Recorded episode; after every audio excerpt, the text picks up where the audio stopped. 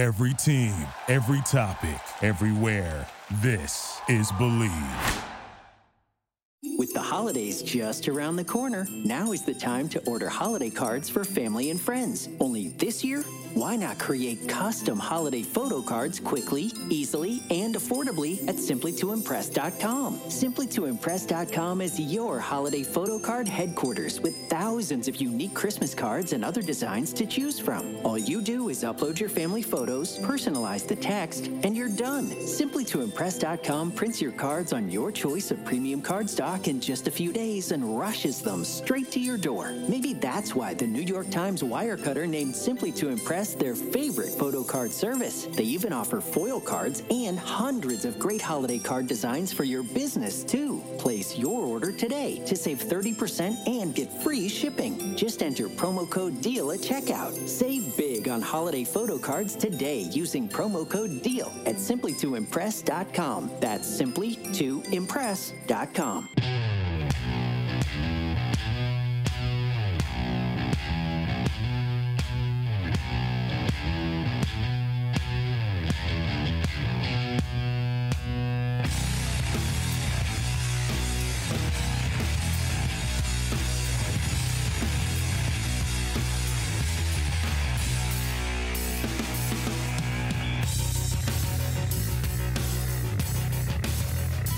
2020, it was a difficult year for everybody, any industry, uh, for any human being, both professionally and personally. But how difficult for you was the transition, trying to keep, uh, uh, in your role, uh, keeping the broadcast and the games as interesting as possible? Again, with no fans, uh, totally di- different dynamic. You didn't have the exact same access as you would to players on a normal season. How different was it uh, in th- this different dynamic? Yeah, Jack, it was it was very different in a lot of different aspects as you as you described, and you've got to remember there's there's all different facets of putting a broadcast together. My personal responsibility as the sideline reporter covering the Padres for Fox is, of course, having access to the clubhouse, having contact with the players, making sure that I have my finger on the pulse of, of what's going on with the team, what's going on with the players.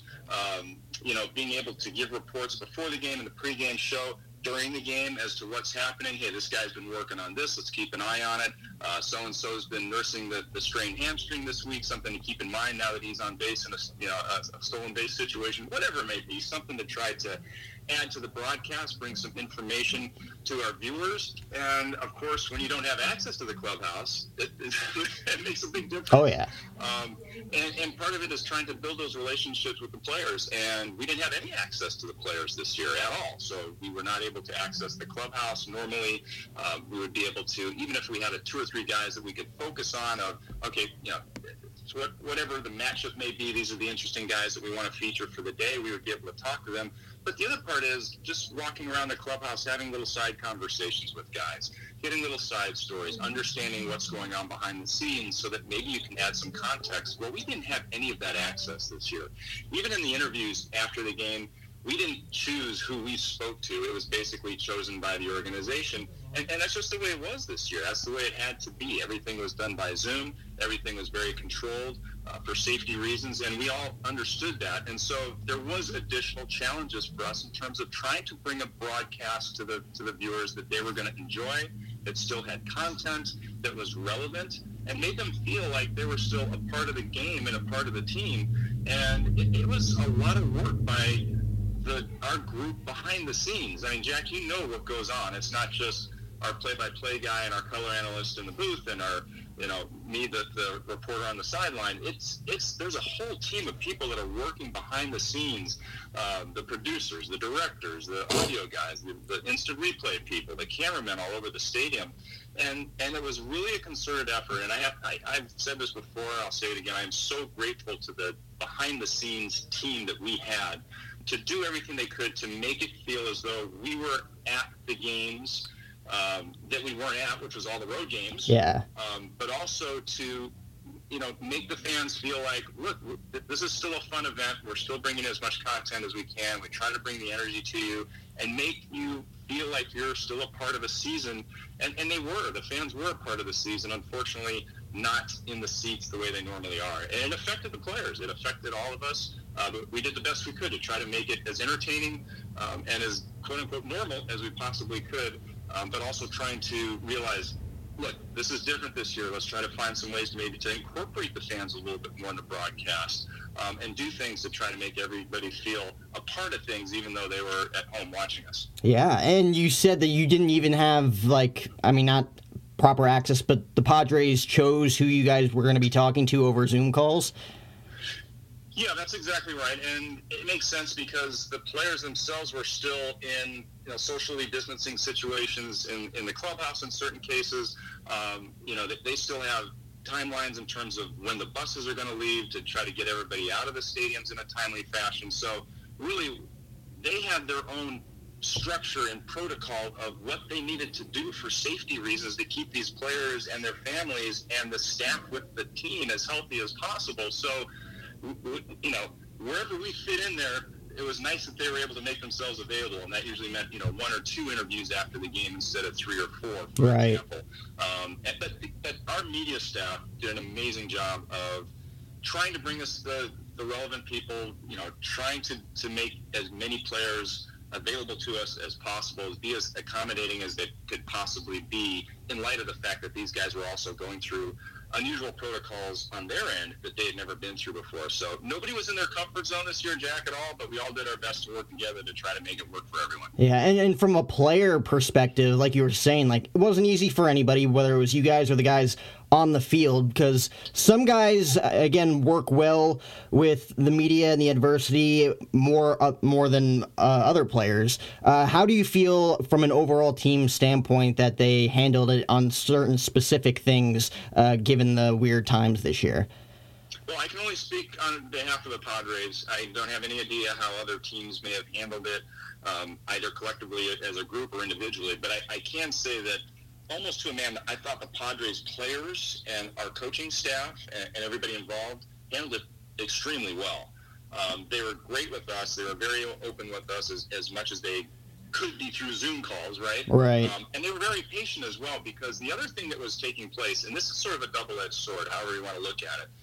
Normally during the season, there's a, a group of core reporters who are there following the team, they're there before the game. They're there after the game. It's a very small group in general, and then a little bit larger group that may show up a couple of times a week. So the point is, on any given night, um, there's sort of a small dedicated group of reporters that are there, and we we have those relationships and those access to the players. But in the, this year, because of the Zoom situation, basically anybody could be there, no matter where you're at. Yeah. So it, there were people there that were not as familiar with the team, not as familiar with some of the players. And so oftentimes questions would get asked that I don't want to say they were inappropriate anyway, but they were just questions that somebody who covers a team on a consistent basis would already sort of know the answer to that or understand the dynamics between what that player was going through. Um, but I thought the players were very patient with those reporters who were new, and I think everybody worked well in terms of not stepping on each other. But the good side of that was, even though there were a lot more people asking questions and people who are new to the team asking questions, that's the good thing. There was more exposure for this team on the West Coast to have reporters from the East Coast being able to ask questions, reporters from the Midwest who normally wouldn't get a chance to be exposed to this this Padres baseball team for, for time reasons and uh, just logistical reasons. So that was good, and especially for this team this year, Jack, because this was the breakout season for the Padres. This was the culmination of four or five years of the rebuild that had taken place, and really one of the most exciting teams in baseball to watch, no, no matter who you ask. Uh, with players like Fernando Tatis Jr. and Manny Machado and Nelson Lamet and bringing on Clevinger. And, you know, it was just a very fun and exciting brand of baseball to watch. So in, in some ways, even though it was more challenging, I think in other ways, because of the new ways we had to find to do things, it, it, allowed more people to have access to this team, which I think was actually a good thing. Now, do you think? I mean, I, I can only assume that this is going to be uh, the new uh, moving forward, because even when things go back to semi-normalcy, and hopefully that's sooner rather than later in 2021 and beyond. Be- because when you first um, got a glimpse into what it was going to look like with Zoom meetings and everybody uh, self isolating, you kind of seemed or kind of felt handicapped in a way. Where now, a few months later, people are looking at it like this is a totally different way. Like you were saying, people from the Midwest, East Coast, getting to uh, do certain things and ask certain questions that they wouldn't normally be allowed to. Do you see this being the new normal moving forward, or uh, adding this on top of what was previously existed uh, on a broadcast and reporting styles? I, I, think that's a great question. It's the, the relevant question right now, and I don't think anybody really knows the answer of which of these new ways of doing things are going to stick, and which of them just okay, we're doing this because we have to, but really going back to the old way is the better way. And I think it's going to be a combination of both. Um, and again, I think the, the, good thing is having the Zoom access allows more people to be able to get to know these players. On the other hand, because it is a Zoom situation, I'm hoping that there's still personal interaction at some point and it doesn't just become exclusively Zoom because you can only build so big a relationship with somebody in a Zoom meeting oh, yeah. you get one or two questions over the course of 10 minutes, right? That's not the same as sitting next to a guy's locker and talking to him about the hot streak that he's been on for the last three weeks, what he's been doing physically, you know, how the family is doing, um, what's going on with the injuries that he, has been battling all season long. What are his thoughts on, on, on, the state of baseball? You know, do you like the DH being in place in the National League? Do you, what, do you, what do you think when there's a runner on second base in the 10th inning? You know, those types of conversations just about baseball, about their personal lives, um, about the ups and downs that go throughout a, a career and a season, I, I think are the things that really, you know, build the tapestry of understanding who a player is, and then being able to appropriately share some of those stories with the fans so that they sort of know more about this player in, a good way to understand what he's going through and why what he's accomplishing on the field now um, is that much more meaningful possibly so it's a double-edged sword i don't know that we know the answers of which things are going to carry forward from this new uh, new protocols of, of, the COVID era and which ones are, are, going to just go by the wayside as we get back to some sort of normalcy. Um, but hopefully we can grab the best of both and move forward. And you talk about building those relationships with those guys, like in person, kind of like understanding, like, uh, like you said, like whether it's uh, over Zoom or anything else, you can't really like read certain body languages. You can't really build that rapport with someone. I mean, you being a former player, did you find it easier uh, when transitioning into this role, building those relationships? relationships with players and coaches when reporting on, on the team? Yes and no. So obviously, from a former player's perspective, I felt like I could empathize with whatever these guys were going through. And after a 20-year professional career of my own, many of those, you know, the first seven years in the minor leagues, and then a chance to, you uh, know, thank God, get to the big leagues and have some yeah. time up there as well. I, I sort of I, have been through whatever these guys have gone through to get to where they're at. So from that perspective, I I think it, it is helpful, and I try. The one thing I try to never forget, Jack, is is how difficult this game is. Some of these guys are so unbelievably talented, and they go out and they do what they do. When you see a, a you know Fernando Tatis Jr. go out there and make a diving play up the middle and go up to the plate and hit a grand slam home run, and then tag up and score from third base on a pop up on the infield, you, know. It, it makes the game look so fun and so easy but there is nothing easy about playing Major League Baseball, mm-hmm. and I try to never forget that as as a broadcaster, um, because I, I, I want to appreciate what these guys are doing. I appreciate the struggles, both physically, um, emotionally, uh, what goes on over the course of the season. Um, so from that perspective, I think it was helpful for me to put myself in those guys' shoes. Also, from an analyst standpoint, I can honestly say, okay, I know what it's like to stand on the mound in the ninth inning with the bases loaded, two outs, and you got to deliver the three-two pitch.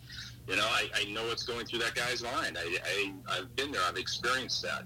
On the other hand, my challenge in transitioning to the broadcast side was to sort of subjugate myself and realize, okay, I'm used to being interviewed. It's not about me and my experiences anymore you just you get into your patterns and, and, it's because there's so much uncertainty in the game and so much uncertainty about what's going on around you you sort of grab on to certain things that you can control and try to set those comfort zones with routines for yourself and when all of that is disrupted um, be, because of things completely out of your control you know a world pandemic nobody prepared for this um, and so there were there were just a lot of adjustments that these players had to go through i never went through anything like that um, I mean, the only thing that even and it's not really a good comparison, but I was playing Major League Baseball when 9/11 happened. I was with the Montreal Expos. We were um, down in Florida playing the Marlins, and when the whole country stopped, the whole world stopped um, for a while while we were trying to assess you know what had happened, why it had happened, what our response was going to be as a nation. Um, we were all on hold, and at some point, I remember our, our union leader Donald Fehr having meetings with us and saying that he had had conversations with the White House, and at the time there was just a sense of we know what's going on right now in the world, we know what's going on in this country right now, and we want baseball to be back. This country needs to have, you know, a, a big part of its fabric brought back so that people have not just distractive entertainment, but something, you know, to, to bring back their unity, something that they can enjoy. And um, I, I, think there was a little bit of comparison after this year in terms of this country, this world needed things to again enjoy. And I, I give credit to, to Major League Baseball for bringing that back to life because it took a lot. It took the owners to be able to, you know, create a situation that allowed them financially to be able to get baseball back on the field. It took the Players Association the, the ability to uh, you know, negotiate on the contracts and, and, figure out new protocols together with ownership in terms of the safety of, of the players, the personnel, uh, you know, how, how this thing was going to move forward in, in a responsible manner. Um, it was not easy. There were a lot of things that had to take place for that to happen, but I think it was worth it. And I, I'm very appreciative. I think all of baseball fans are appreciative that that effort was made, that the commitment was made. Was it a truncated season? Yes. But was it something I think that was valuable and important to bring back to American society for people to enjoy? I, I believe it was. And and you mentioned before how uh, monumental and how uh, important it was to have technology, I guess, in 2020. Because again, like, and a question I kind of have for you is that how do you think you and your uh, your playing era would have handled everything going on right now uh, during you know the mid 90s, early 2000s without all the technology that we have today? Uh, well, we were just getting cell phones at that time, Jack. So right, it would have been rough. Question. No, it's it's a fascinating question, I think it would have been. Um, it, again, everything's a double-edged sword, right? So on the one hand, I think it would have been more challenging in terms of maybe communicating with people and trying to get the word across. But at the same time, we figured out ways to communicate back then. You know, whether it was picking up the phone at your hotel, uh, you know, whatever it was, we found ways to get things done. And so on the one hand, I I, I feel for the modern day player in terms of the access that they have to fans directly, the, the access that fans have to them as well. It's it's good and bad. I mean, on the one hand, it's a great thing to be able to connect more with your fans, and on the other hand, more than ever, players have to be careful about what they're doing, how they're handling themselves, what they're saying, what they're tweeting. Um, it's a whole other part of their branding that before I think only the, the big players needed to worry about, and it was very controllable about what got out. But nowadays, it's an important thing for every player, um, and even more more caution has to be taken taken in terms of what you're putting out there and what's being seen. So um, I, I, think in some ways it would have been. You know, we, have been facing the same challenges as the modern day player in terms of the disruption of routines. It may have been a little bit more challenging in terms of coordinating some of the logistics, um, but at the same time, um, maybe some of the mistakes and faux pas that every person now sees that's going on with some of these players and, and, gets exposed, like what we saw in Cleveland with guys getting caught going out to parties, that part of it might have been a little bit more behind the scenes, for better or for worse, back in my generation. Oh, I'm totally sure of that, as well as with the Marlins this year uh, getting caught going out, and then half their roster basically getting tested positive within those first few weeks of, of the 2020 season. I mean, it was crazy. For for you, reporting though you kind of talked about the ups and the downs the positives and the negatives with everything going on in 2020 not really having the same access as you would to again build those relationships with some guys. But what were some of those uh, hard things from a production standpoint that you had to do reporting you know not being there on road trips not really being there uh, at, at petco park where you normally would be? What were some of the negative attributes of that this year no, I, I, think the funnest part was trying to, and I don't want to say trick the fans, but trick all of us, try to make it seem as real as possible when the team was on the road. Because normally we travel with those guys. We're on the same flight. It's, again, another chance to talk with them, see them in an environment away from the ballpark. We didn't have that this year, but even more importantly, trying to make a broadcast look and sound like we are there in wherever you know in San Francisco playing the Giants when we weren't. and so when the when the team is up playing the Giants this year, our broadcast team is sitting here in San Diego, and we are watching the TV screens just as the fans back home are. Yet trying to put together a broadcast that sounds as though we're there watching the action live. And I give a ton of credit to Don Orsillo and Mark Grant, our, our play-by-play and Yeah. primary analyst, because there were times where I'm watching the game, Jack, from my little perch in, in the studio. They put me in a, a room in the studio to do my hits. Uh, and, and I'm watching the game, and there would be times where I would forget that they're not actually there because they, they were so on it. They were so, uh, you, you know, you have to anticipate a lot of things sometimes as a broadcaster. But when you're in the booth, you can kind of see it unfolding in front of you to then describe it to the fans. When you're not there and you're watching it on a TV screen, you don't have any more perspective other than what that one camera is showing you, the same as the fans are watching. But they did an amazing job um, in terms of just trying, being quick with their their calls, uh, quick with the analysis, accurate with it, um, temperate at times when you still needed to see maybe what, what what happened in the corner. Why did the outfielder not get the ball in as quickly as he could until we wait to see the instant replay? Um, so there were a lot of challenges for, for our team in that respect. They did an amazing job, as did, like I mentioned earlier, our production team behind the scenes that made everything feel to the fans, hopefully watching, that we were still there watching that game live. So a lot of coordination um, that, that took place, both that you see on, on your TV screen and that you would never know, but because our team behind the behind the scenes was so solid, they kept everything just moving seamlessly, and uh, it, it was a great team effort. I, very proud of, of what we were able to accomplish. Yeah, I mean, from a fan perspective, I definitely didn't see any hitches in any roads from the games that I watch. Obviously, wanting to get into the business, I kept a close eye on how everything was being handled from a directing and uh, uh, producing standpoint. Uh, do you did you like? Uh, I mean, I guess from an experience standpoint, you uh, getting to do uh, on-field reporting as well as uh, in the past being a radio analyst. Which role did you like better? Do you like reporting now more often, getting to interact with players on, on a more consistent basis as opposed to a radio analyst? I've enjoyed all of them, and I've really I've had the blessing of being able to do everything that you can do basically in a television broadcast at some level. I've done radio play-by-play, radio analyst, television play-by-play. That, that's probably what I've done the least on some college tournaments and high school uh, tournament type things.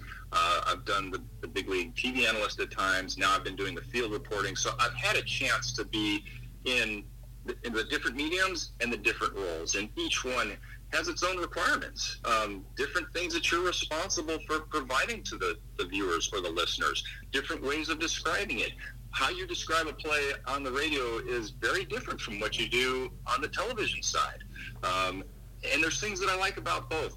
From the radio side, what's really cool is that you have a completely blank canvas, and you get to paint that picture for the, for the listener.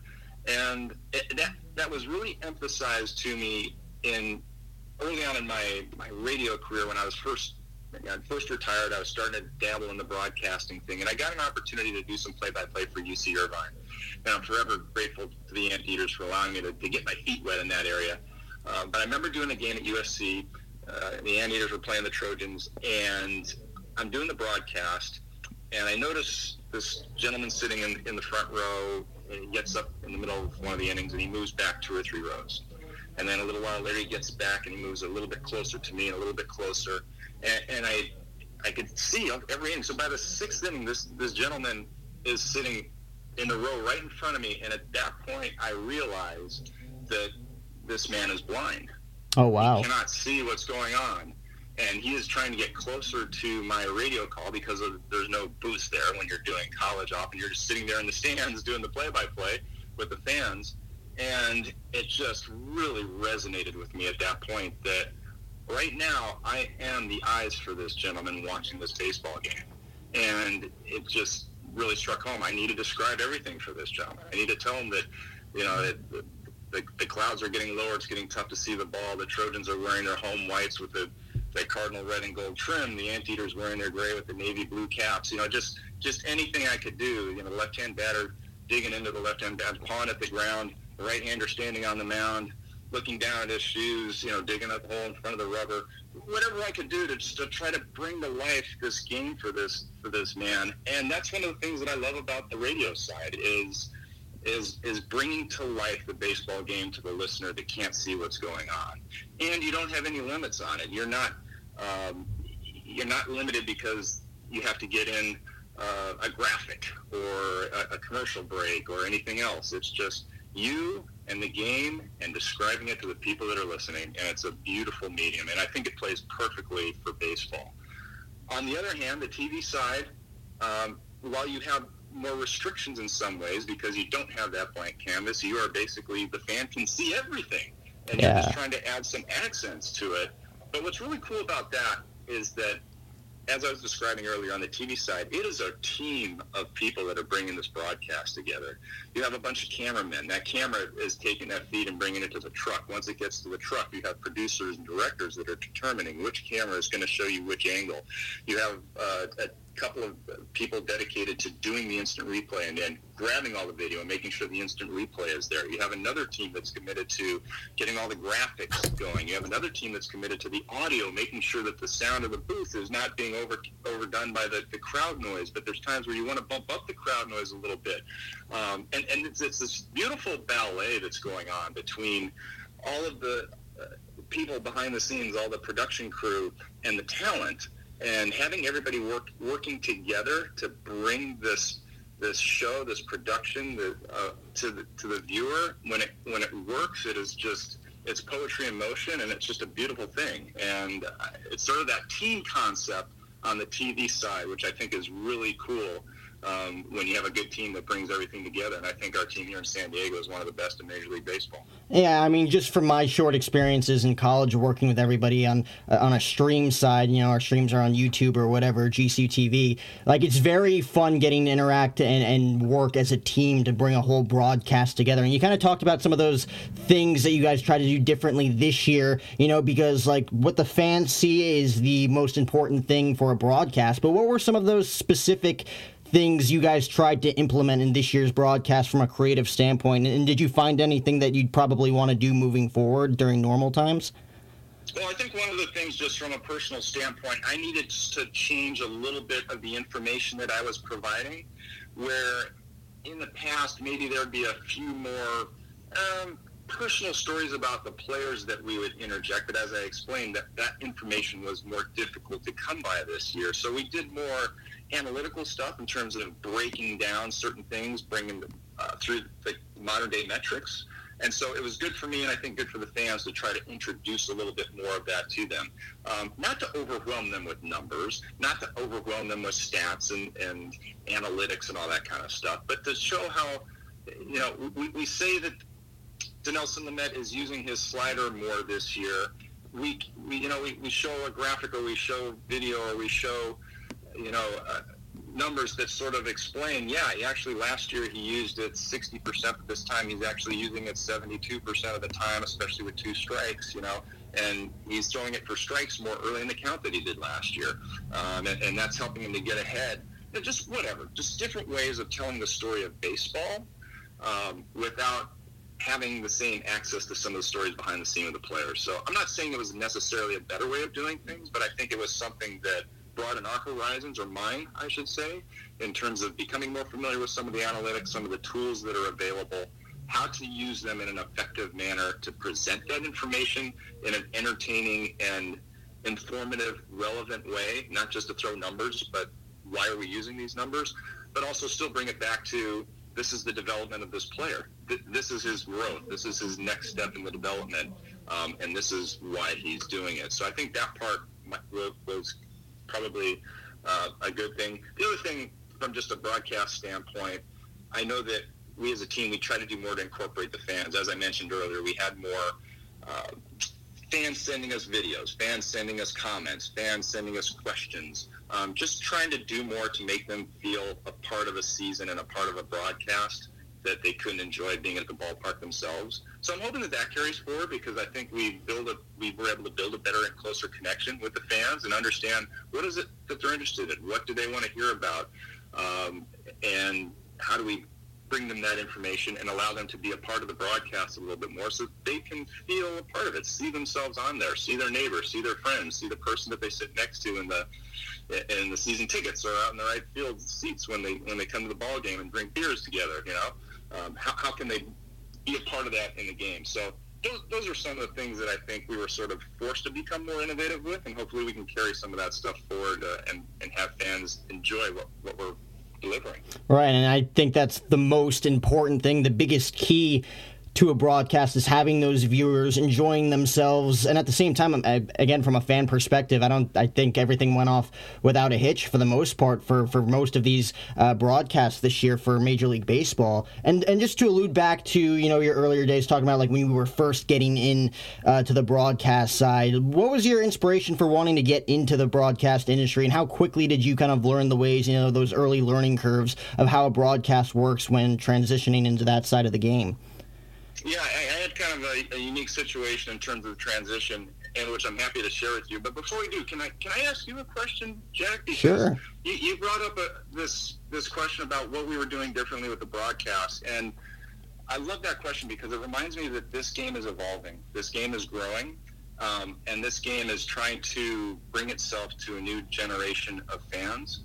And you're part of that newer, younger generation. And I'm, I'm kind of curious of what changes maybe you saw or would like to incorporate to because baseball sometimes gets caught in its old way of doing things, and we were forced to get out of that. And I think that's a that's a good thing. But I'm kind of curious: were there some things that you saw this year, or that you were excited about, maybe seeing in terms of how the game is, is presenting itself to the fan base.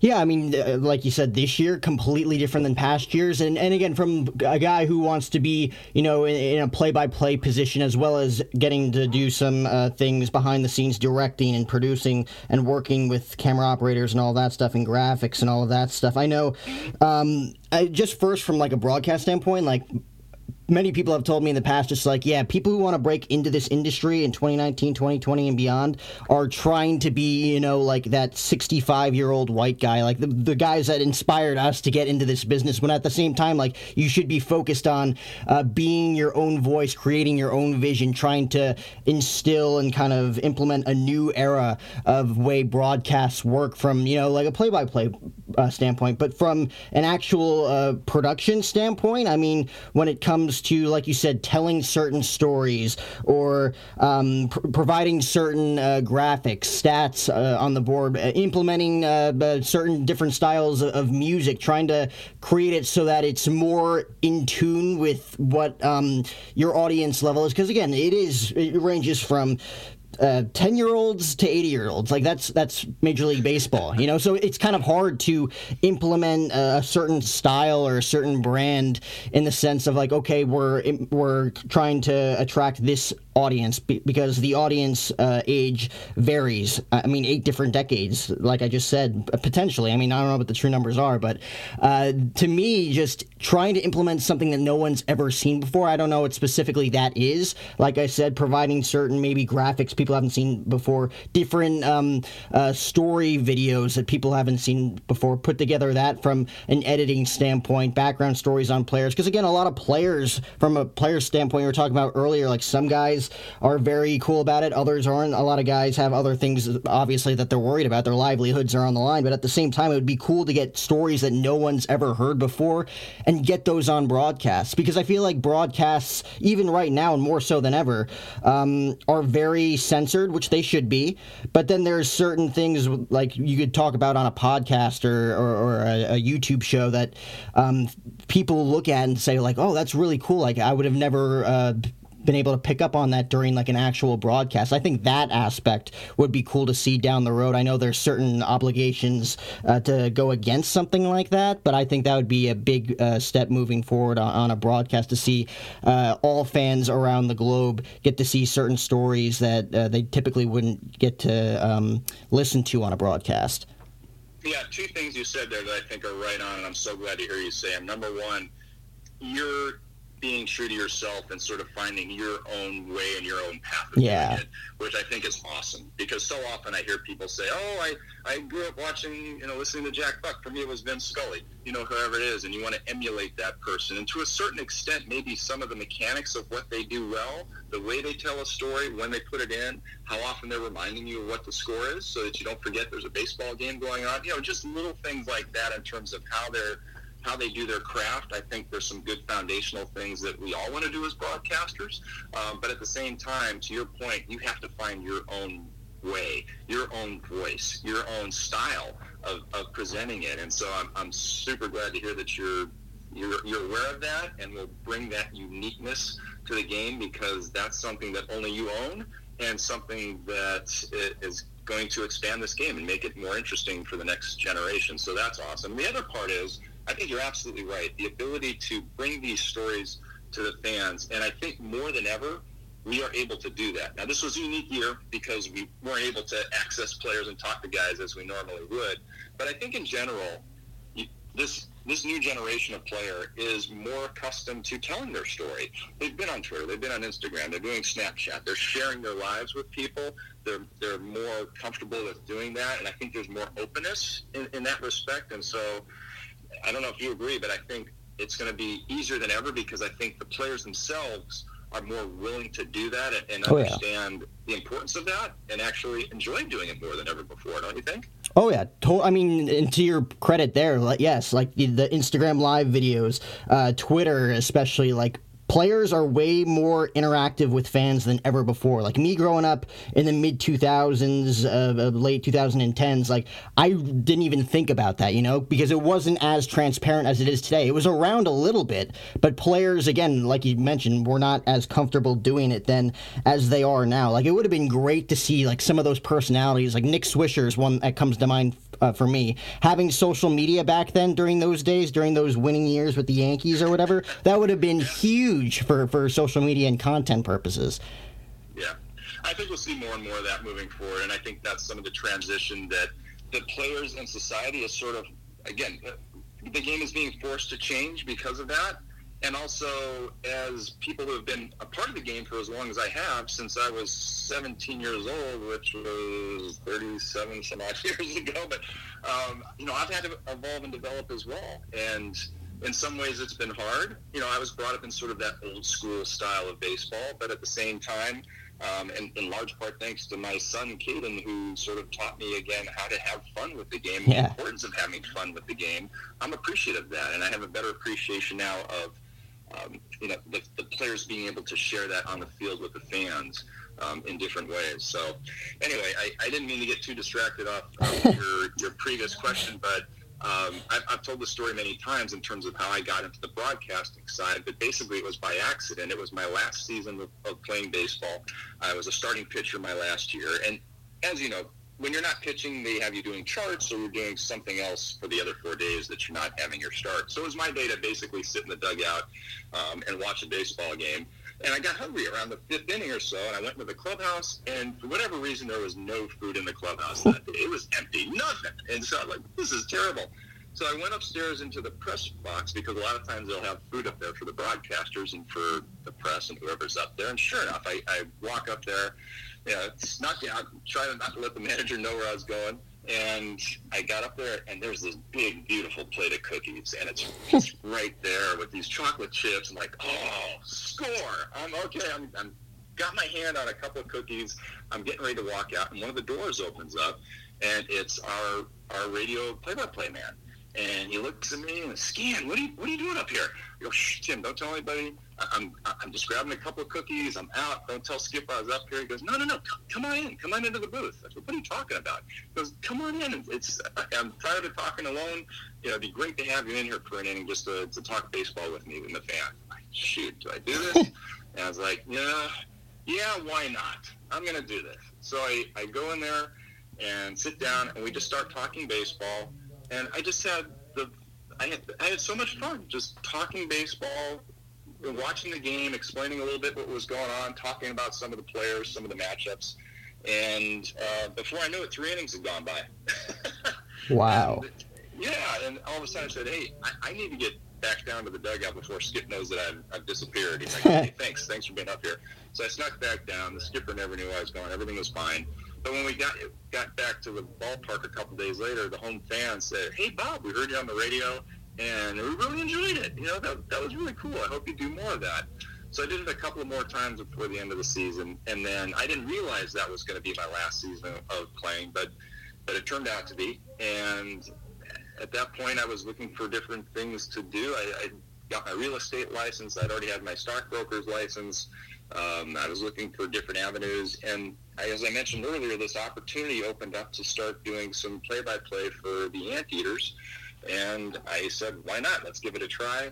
And I was hooked, and, and it just started snowballing from there. And so, over the course of the next few years, um, by chance, by putting myself into some different opportunities, and with a lot of support from other people around me, I got some chances to get my feet wet Uh, in, in, different things. At first, it was the Padres post-game show. You know, they needed somebody to fill in for a night. I filled in for a night.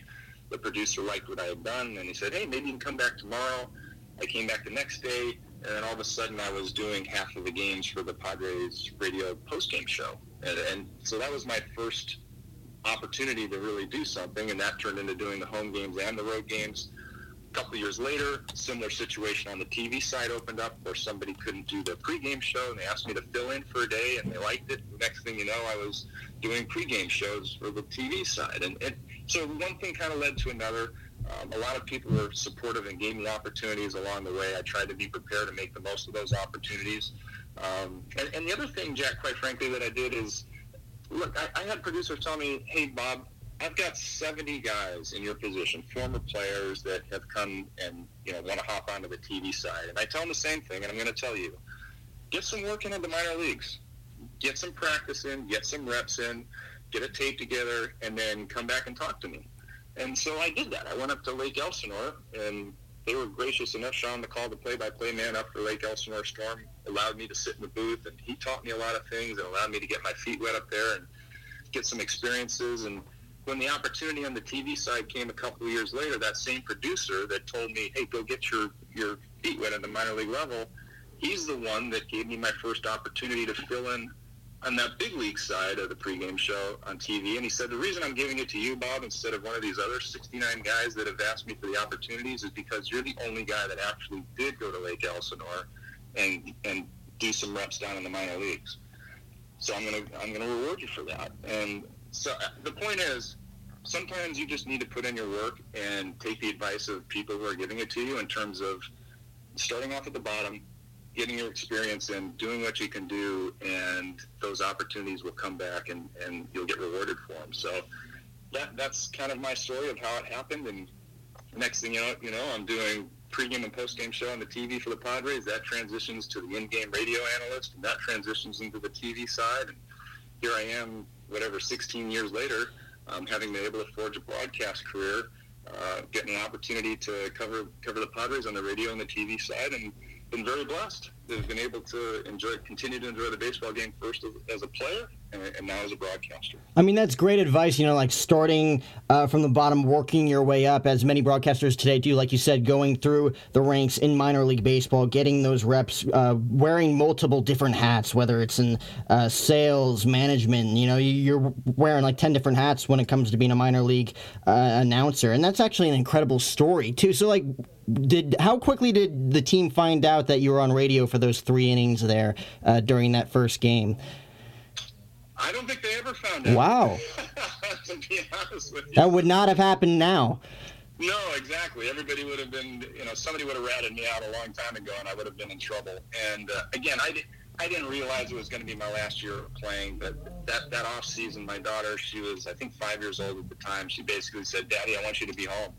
Um, and that that was kind of the deciding factor. And I said, okay, it's time for me to stay home and, and be a dad and, and be a husband and, and figure out what the next chapter of my life is. I've been blessed to have played 20 years, and let, let's see what uh, what else um, you know life has in store for me. What's the next chapter? So, um, yeah, I, I, I, was very lucky, I, and I I look back and I think again it's one of those things where I could have very easily just taken my cookies and gone back to the dugout and and never stepped foot in, in, a, in a broadcast booth and never really had this experience. So I, guess the other reminder is, hey, sometimes life brings you opportunities and you have to say yes to them and and take a chance at, and see what happens with it. Unfortunately, this has uh, blossomed into a, a, second career for myself.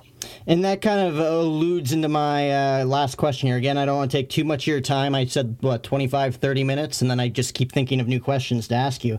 Uh, but.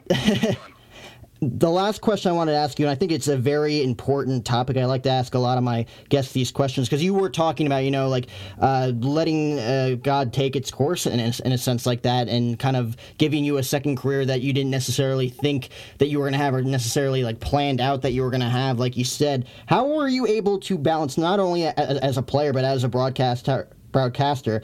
How were you able to balance, uh, you know, your work life as a professional athlete and uh, a commentator, reporter with home life? You know, being a dad, being a husband. How are you able to uh, maintain, you know, the number one thing that's most important in life, and that's happiness? Well, that is a a great question. It's a deep question, and I wish I had a nice, quick, pithy answer for you.